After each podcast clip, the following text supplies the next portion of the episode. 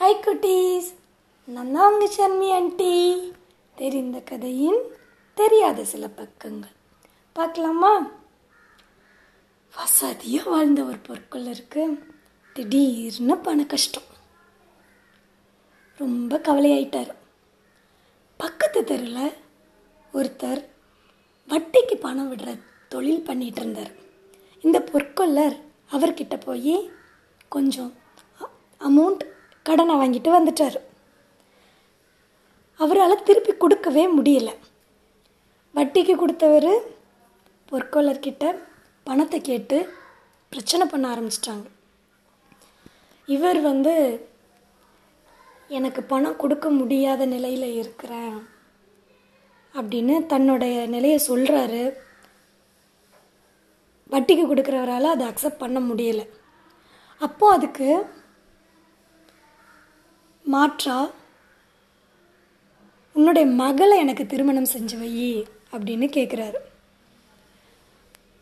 பொற்கொள்ளருக்கும் அவருடைய மகளுக்கும் பயங்கரமான வருத்தம்.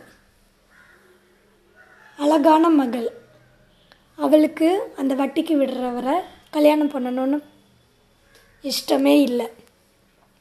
பஞ்சாயத்தை கூட்டுறாங்க எல்லாரும் வராங்க. ரெண்டு பேரும் பேசுகிறாங்க பொண்ணு சொல்லிடுறா எனக்கு விருப்பம் கிடையாது. அப்பா வாங்கின கடனுக்காக என்னாலலாம் கல்யாணம் பண்ணிக்க முடியாது.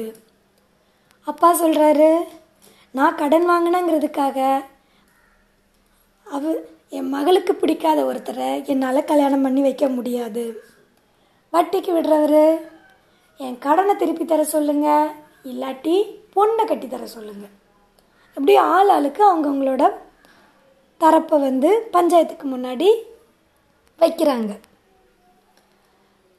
பஞ்சாயத்தில் உள்ள பெரியவங்க எல்லாரும் கூடி பேசி ஒரு முடிவு பண்ணுறாங்க சரி நாளைக்கு ஒன்று பண்ணுவோம்.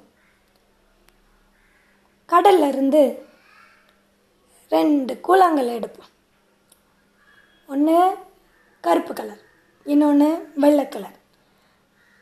இந்த பொண்ணு வெள்ளை கலர் கூழாங்கல் கையில் எடுத்ததுன்னா அவளோட விருப்பப்படி கல்யாணம் பண்ணிக்கலாம்.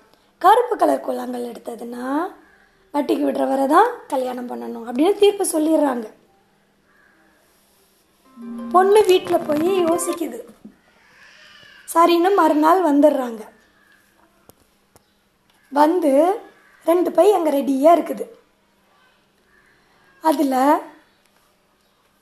ஒரு கல்லை எடுத்து அந்த பொண்ணு வேகமாக தூரம் எரிஞ்சிருது. நீ எல்லாரும் பார்க்குறாங்க இந்த பொண்ணு அந்த கல்லை நம்மக்கிட்ட தானே காமிக்கணும்? ஏன் வேகமாக தூரம் எரிஞ்சது அப்படின்னு யோசிக்கிறாங்க. அதுக்கப்புறம் அந்த பொண்ணு சொல்லுது நான் ஒரு கல்லை எடுத்துட்டேன் ஏற்கனவே. அந்த கல்லை தூரவும் எரிஞ்சிட்டேன். நான் எடுக்காத கல் இந்த பையில் இருக்குது. ஸோ இந்த பையை திறந்து பாருங்கள் நான் எந்த கல் எடுத்தேன்? எந்த கல்லை தூரம் எரிஞ்சேன்னு உங்களுக்கு தெரியும் அப்படின்னு சொல்கிறாங்க உடனே பஞ்சாயத்து தலைவர்கள் எல்லாருமே அந்த பையை ஓப்பன் பண்ணி பார்க்குறாங்க. அதில் கருப்பு கலர் கல் இருக்குது. அப்போது வெள்ளை கலர் கல் தான் அந்த பொண்ணு எடுத்து எரிஞ்சிருக்கிறா அப்படிங்கிறத எல்லாரும் முடிவுக்கு வராங்க. பொண்ணோட விருப்பப்படி கல்யாணமும் நடக்கலை. இந்த கதையை புத்திசாலித்தனத்துக்கு ஒரு மாரலாக சொல்லுவாங்க ஓகே. அந்த பொண்ணுக்கு எப்படி தெரிஞ்சது? பையில் இருக்கிற கல் இந்த பையில் க இருக்கிற கல் இந்த கலர் இந்த பையில் இருக்கிற கல் இந்த கலர் அப்படின்னு எப்படி அந்த பொண்ணுக்கு சரியாக தெரிஞ்சது? உங்களுக்கு தெரியுமா?